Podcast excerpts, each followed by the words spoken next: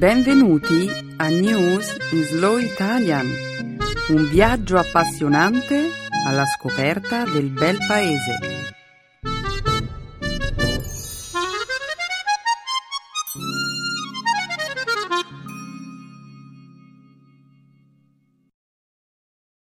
Oggi è giovedì 4 dicembre 2014. Benvenuti a una nuova puntata di News in Slow Italian. Benedetta sarà in vacanza nel corso delle prossime settimane ed io sarò qui con Emanuele a condurre la trasmissione. Benvenuta, Chiara. Diamo il benvenuto anche ai nostri ascoltatori. Ciao Emanuele, ciao a tutti. Allora, di che cosa parleremo oggi?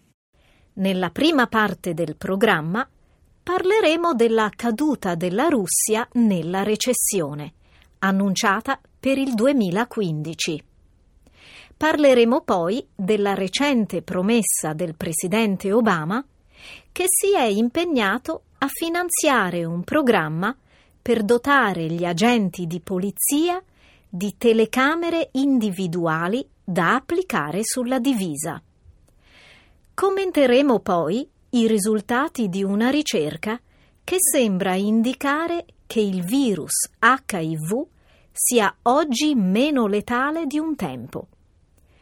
Infine, vedremo come un libro pubblicato dalla Mattel sia stato ritirato dal catalogo della società di commercio elettronico Amazon. Secondo le critiche mosse da alcuni lettori, il libro in questione sottostimava le ragazze. Sottostimava le ragazze? In che senso? Questo lo scopriremo commentando l'ultima notizia di oggi. Un po' di pazienza, Emanuele. Continuiamo ora a presentare il programma di questa settimana. Nello spazio dedicato alla grammatica esploreremo la forma negativa del modo imperativo. E infine concluderemo la puntata di oggi imparando una nuova espressione idiomatica italiana. Capire l'antifona. Ottima scelta di notizie, Chiara. Questo è vero, Emanuele. Sei pronto per cominciare? Certo. Diamo inizio al nostro programma, allora.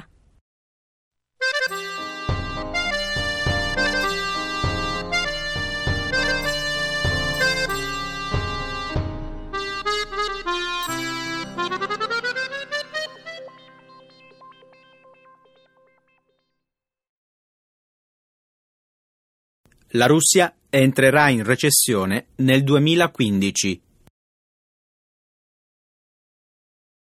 Il governo russo ha reso noto che nel 2015 l'economia del paese entrerà in recessione. Il Ministero per lo sviluppo economico ha calcolato che l'anno prossimo l'economia russa subirà una contrazione dello 0,8%. Una previsione in netto contrasto con i dati precedentemente diffusi dallo stesso Ministero, secondo i quali il PIL sarebbe cresciuto dell'1,2% nel corso del 2015. Ad incidere negativamente sull'economia del Paese è stato il calo del prezzo del petrolio. La Russia infatti è il secondo più grande esportatore di petrolio al mondo. Gas e petrolio rappresentano il 70% delle esportazioni russe e la metà delle entrate statali. Rispetto alla scorsa estate, il prezzo del petrolio è sceso quasi del 40% a causa dell'eccesso di offerta provocato dall'incremento della produzione di petrolio di scisto negli Stati Uniti. Anche la domanda è scesa, in modo particolare in Cina, dove negli ultimi mesi la produzione industriale ha subito un rallentamento. Dall'inizio dell'anno il rublo ha perso oltre il 40% del proprio valore rispetto al dollaro.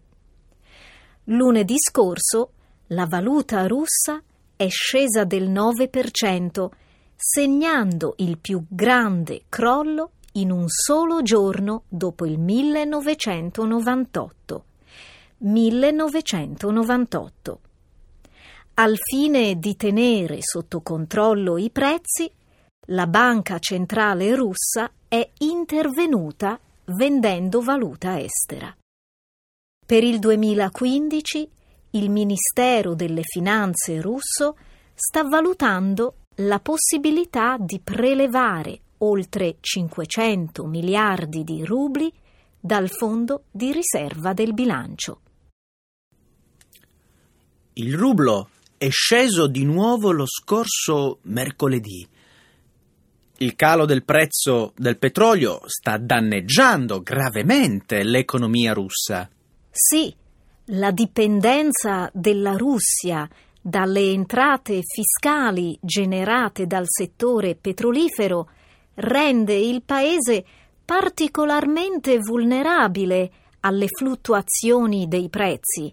Questa è probabilmente la prima volta che il governo russo riconosce il fatto che l'economia subirà una contrazione. Con la caduta del prezzo del petrolio, la contrazione è inevitabile. Ora ci sono nuove fonti di petrolio, come ad esempio le sabbie bituminose del Canada e il petrolio di scisto degli Stati Uniti. Se l'offerta a livello globale aumenta, è logico che il prezzo del petrolio scenda.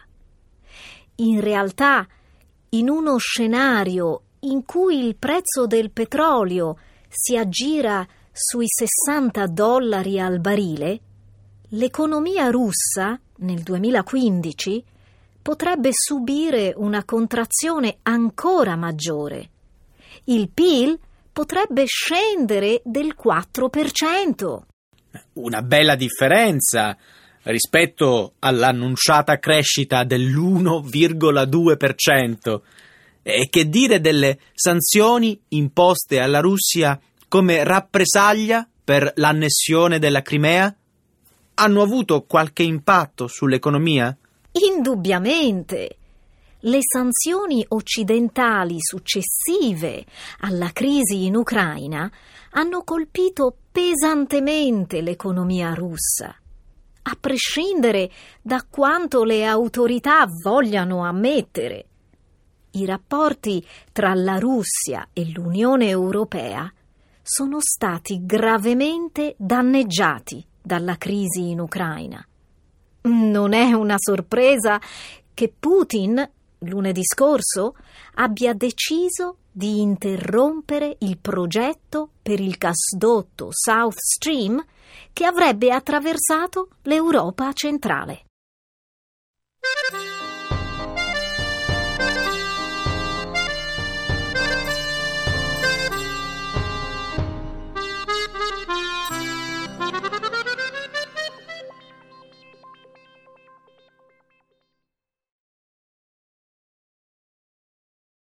Obama promette nuovi finanziamenti per dotare gli agenti di polizia di telecamere indossabili.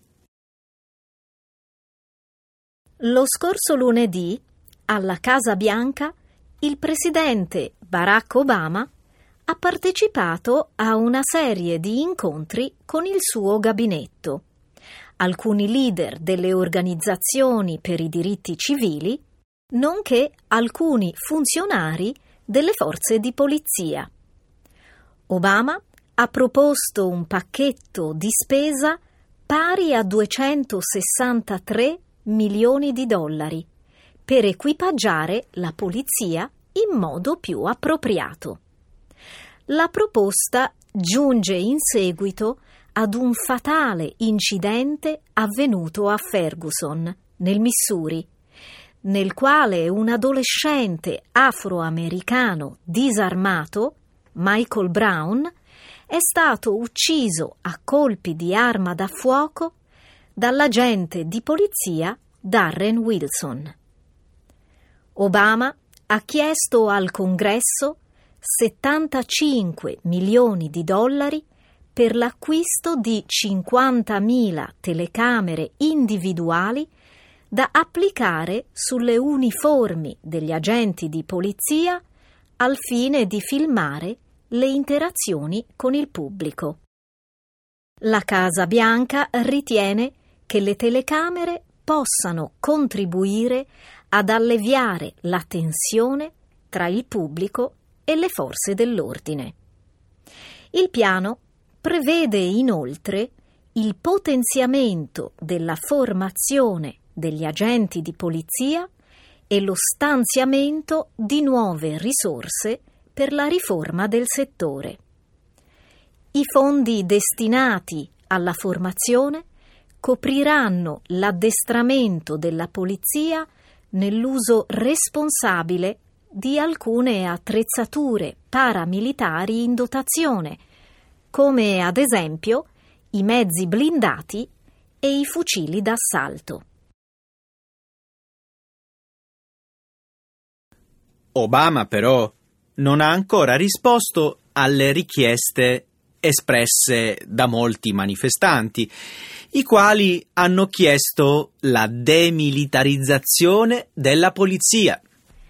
Il presidente ha sottolineato più volte come ci sia una grande differenza tra le forze armate e la polizia locale e ha detto che farà in modo che tali linee non vengano confuse. Davvero?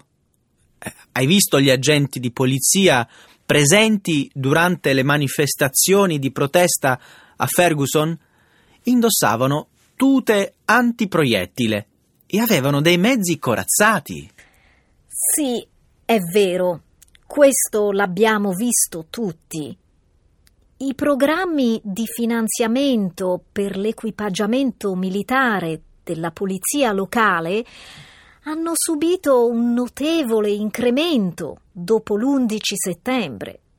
Per questo motivo, infatti, Obama vuole assicurarsi che l'equipaggiamento sia usato in modo corretto.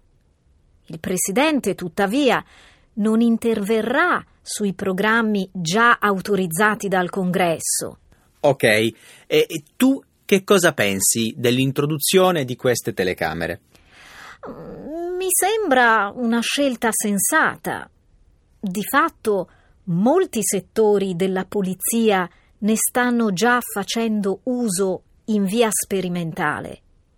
E ora che è stato lanciato un programma a livello federale, tra cinque anni sarà del tutto inusuale vedere degli agenti di polizia che non indossano una telecamera. È quello che vogliono i genitori di Michael Brown. Hanno annunciato una campagna per fare in modo che ogni agente di polizia presente sulle strade indossi una telecamera. Tutto ciò potrebbe rappresentare un importante punto di svolta nel campo delle sinergie tra mantenimento dell'ordine pubblico e tecnologia. In definitiva, l'idea è quella di costruire un senso di fiducia tra gli agenti di polizia e le comunità. Questi programmi, tuttavia, non sono affatto economici. E poi le centinaia di ore di video che verranno generate ogni giorno dalle telecamere della polizia presenteranno seri problemi per la privacy.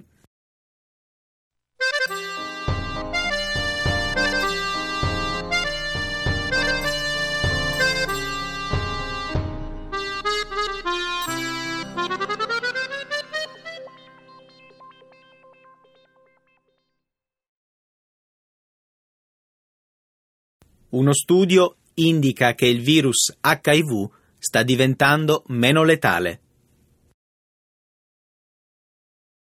Secondo un nuovo studio, pubblicato online il primo dicembre sulla rivista Atti dell'Accademia Nazionale delle Scienze, è probabile che il virus dell'HIV si stia evolvendo verso una forma più debole.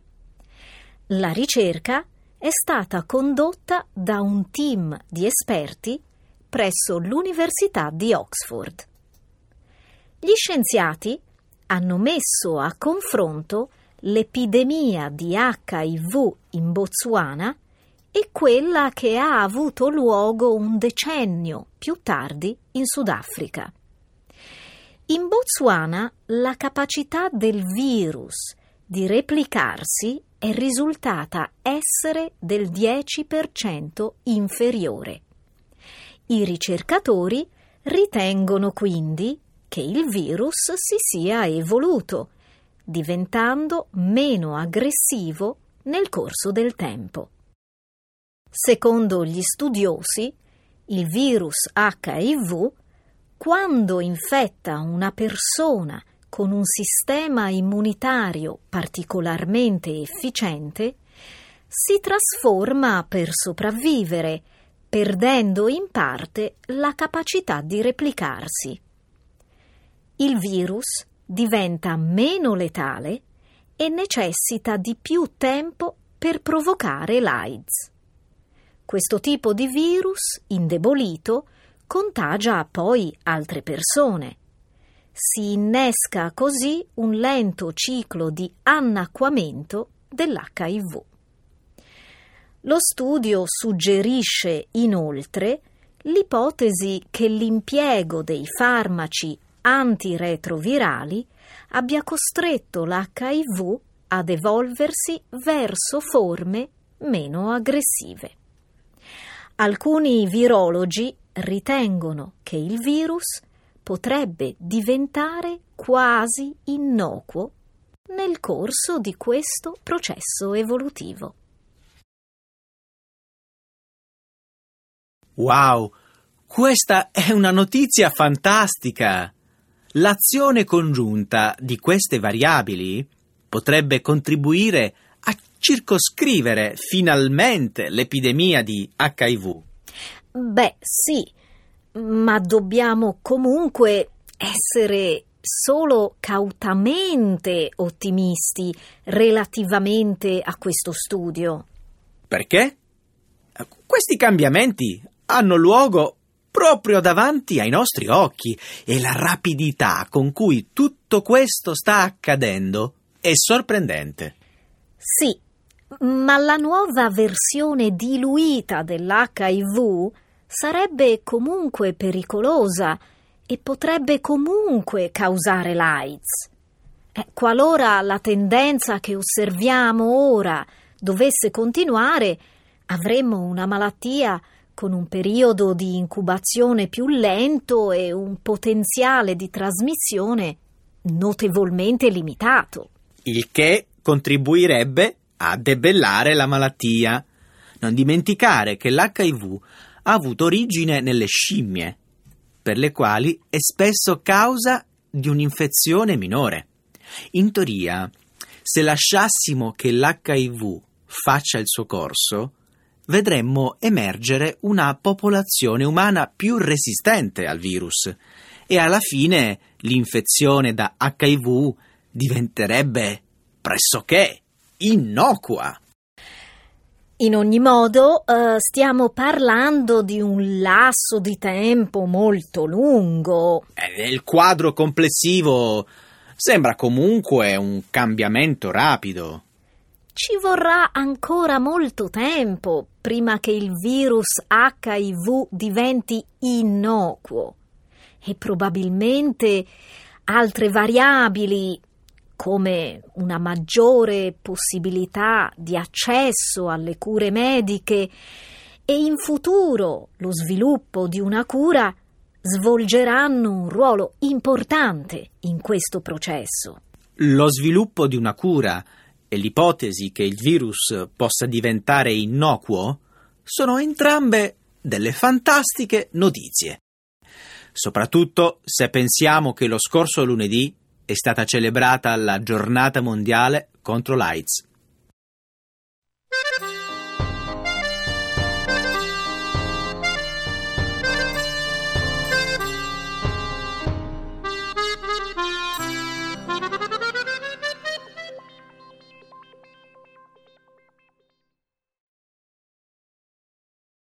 Rimosso dal catalogo di Amazon un criticato libro di Barbie. La società produttrice di giocattoli statunitense Mattel ha deciso di rimuovere un libro dedicato a Barbie dal catalogo di Amazon in seguito all'intervento di una blogger, la quale aveva descritto la storia come sessista e misogina. Il libro di Barbie era stato pubblicato dalla casa editrice Random House nel 2010 ed era stato inserito nel catalogo di Amazon nel 2013. La blogger Pamela Ribbon aveva commentato il libro il 17 novembre scorso dopo averlo sfogliato a casa di un'amica, rimanendo molto turbata dal contenuto della pubblicazione. Nella storia in questione, Barbie si propone di progettare un gioco per computer, ma deve chiedere aiuto ai suoi amici maschi. Barbie, inoltre, contagia per errore il computer della sorella con un virus e deve nuovamente ricorrere alla collaborazione maschile per risolvere il problema. Pamela Ribbon ha detto che tutte le recensioni del libro che ha avuto modo di leggere contenevano commenti di lettori analogamente offesi e frustrati. La Mattel ha chiesto scusa pubblicamente sulla sua pagina di Facebook, con un comunicato nel quale si legge Il ritratto di Barbie offerto in questa specifica storia non riflette il pensiero del nostro marchio relativamente all'immagine che Barbie rappresenta. Crediamo che alle ragazze debbano essere offerti gli strumenti per capire che qualsiasi cosa è possibile e per avere la certezza di vivere in un mondo senza limiti. Sembra che i produttori di Barbie siano pentiti per aver sottovalutato le giovani donne. Con le stesse premesse avrebbero potuto scrivere una storia molto più stimolante. Nel libro, invece, Barbie è rappresentata come una stilosa programmatrice che per qualche ragione finisce per combinare un sacco di danni. Beh, alla fine Barbie disegna un bel cucciolo e si cimenta in una battaglia di cuscini. Oh sì, certo. Non dovremmo essere troppo sorpresi. In fondo, non è la prima volta che succede una cosa del genere nell'oltre mezzo secolo di vita di Barbie. Eh, ricordi qualche esempio? Sì, eh, ricordo una Barbie parlante se non sbaglio, eh, era il 1992. 1992. La bambola aveva una speciale avversione per la matematica. Diceva cose del tipo le lezioni di matematica sono difficili e subito dopo adoro fare shopping come a voler insinuare che le ragazze farebbero meglio a saltare i compiti.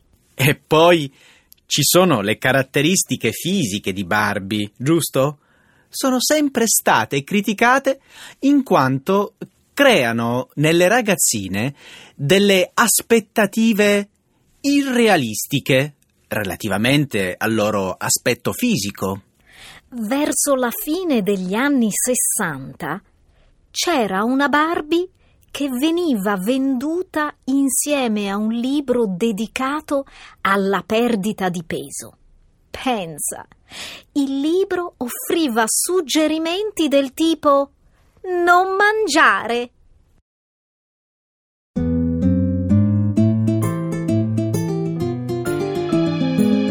Adesso la grammatica. Per capire le regole di una lingua poetica.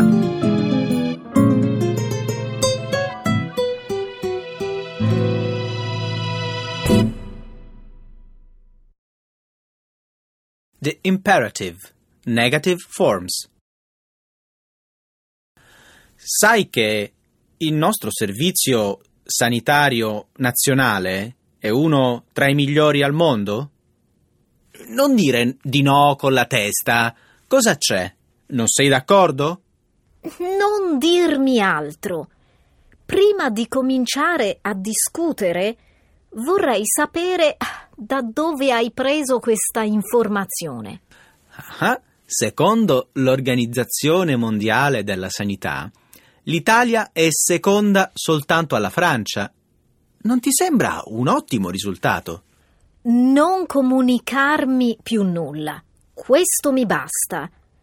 Non c'è alcun dubbio che si tratti di una fonte attendibile, eppure eh, continuo a essere un po' scettica.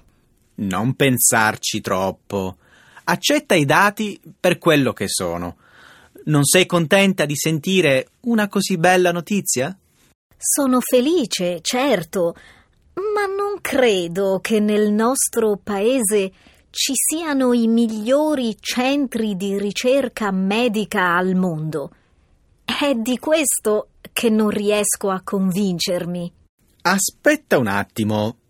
Se ho capito bene, la ricerca dell'Organizzazione Mondiale della Sanità prende in esame a livello generale la qualità del sistema sanitario, l'accessibilità dei servizi, i finanziamenti e compagnia bella. Adesso ho capito. Certo, allora posso pure crederci. Dai, non tocchiamo più questo argomento e andiamo avanti. Immagino che tu sappia che in Italia tutti ricevono assistenza sanitaria, compresi i non cittadini e gli stranieri di passaggio. Certo, è la stessa Costituzione a sancire che la salute è un diritto individuale fondamentale e un prezioso bene collettivo. Appunto. Non dimentichiamo poi che tutti hanno accesso alle medicine più essenziali attraverso il rimborso totale o parziale della spesa. Questo è vero.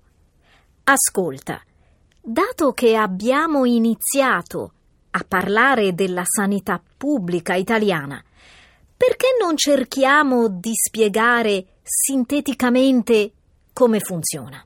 Certo, perché no?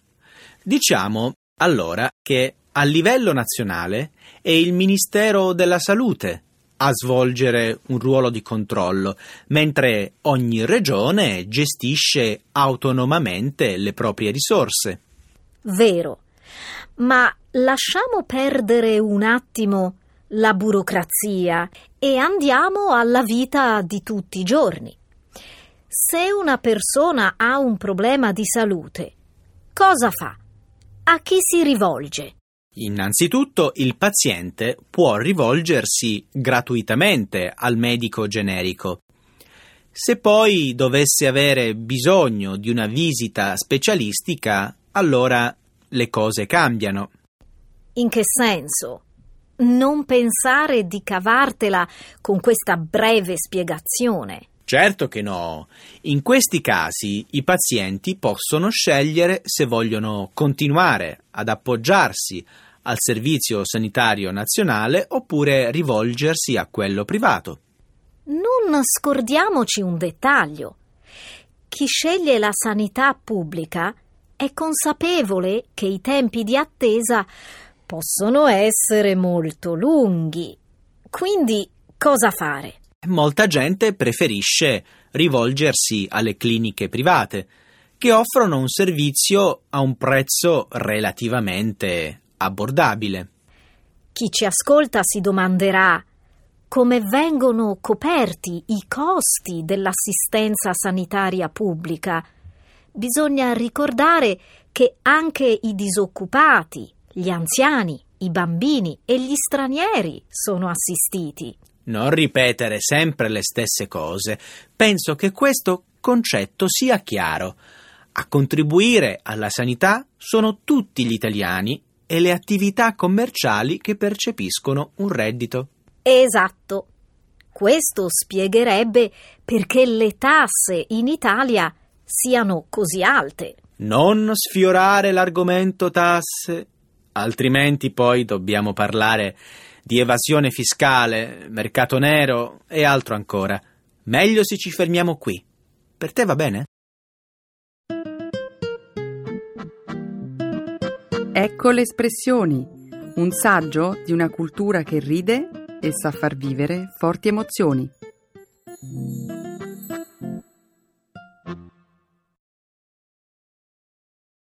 Capire l'antifona.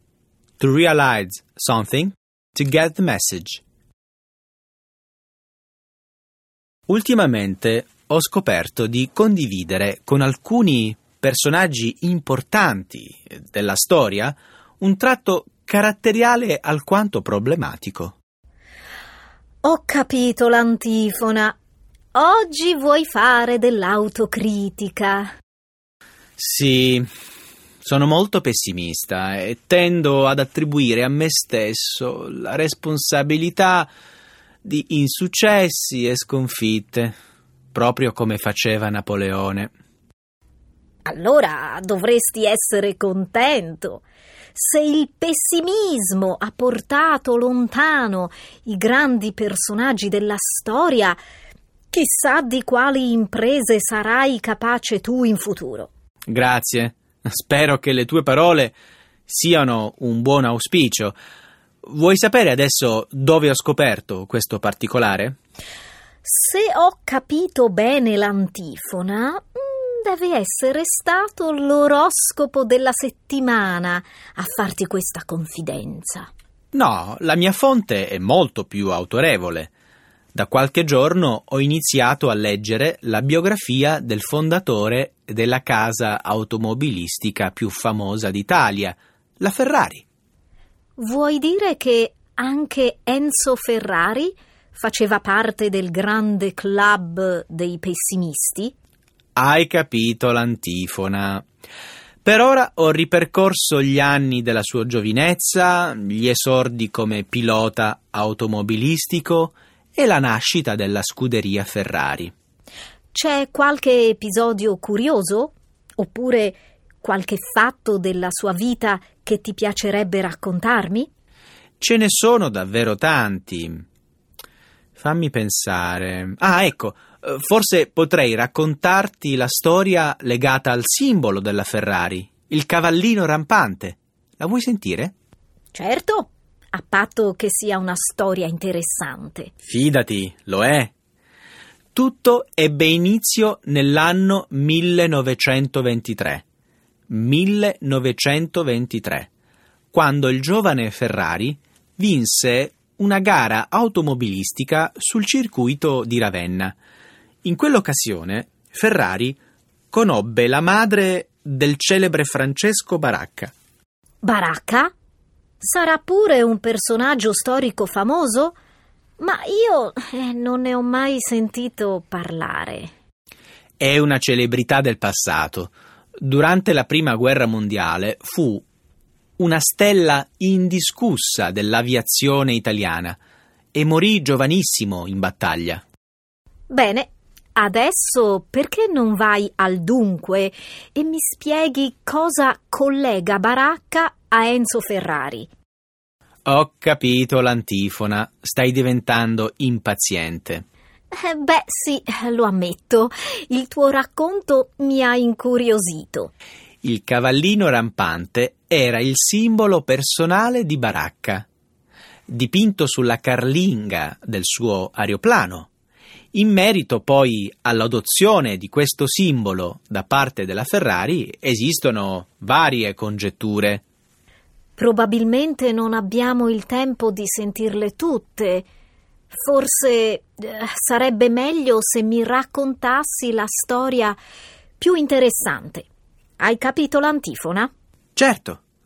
Il racconto più affascinante riguarda la vecchia usanza degli aviatori di riprodurre sui propri aerei, in segno di rispetto, i simboli araldici dei nemici sconfitti in battaglia. Ho capito.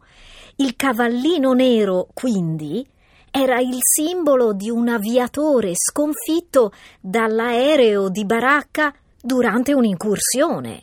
Proprio così. Di fatto si pensa che questo simbolo appartenesse a un aviatore tedesco. Un tempo, infatti, il cavallo nero era l'emblema della città di Stoccarda.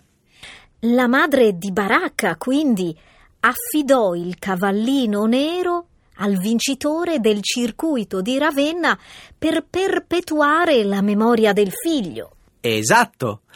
La contessa Paolina disse a Enzo Ferrari queste parole. Metta sulle sue macchine il simbolo di mio figlio. Le porterà fortuna. Beh, questo simbolo ha portato davvero fortuna a Enzo Ferrari. Vero? Lui poi aggiunse lo sfondo giallo, il colore della città di Modena. Ecco, questa, in breve, è la storia dello stemma automobilistico più famoso del mondo. Ti è piaciuta?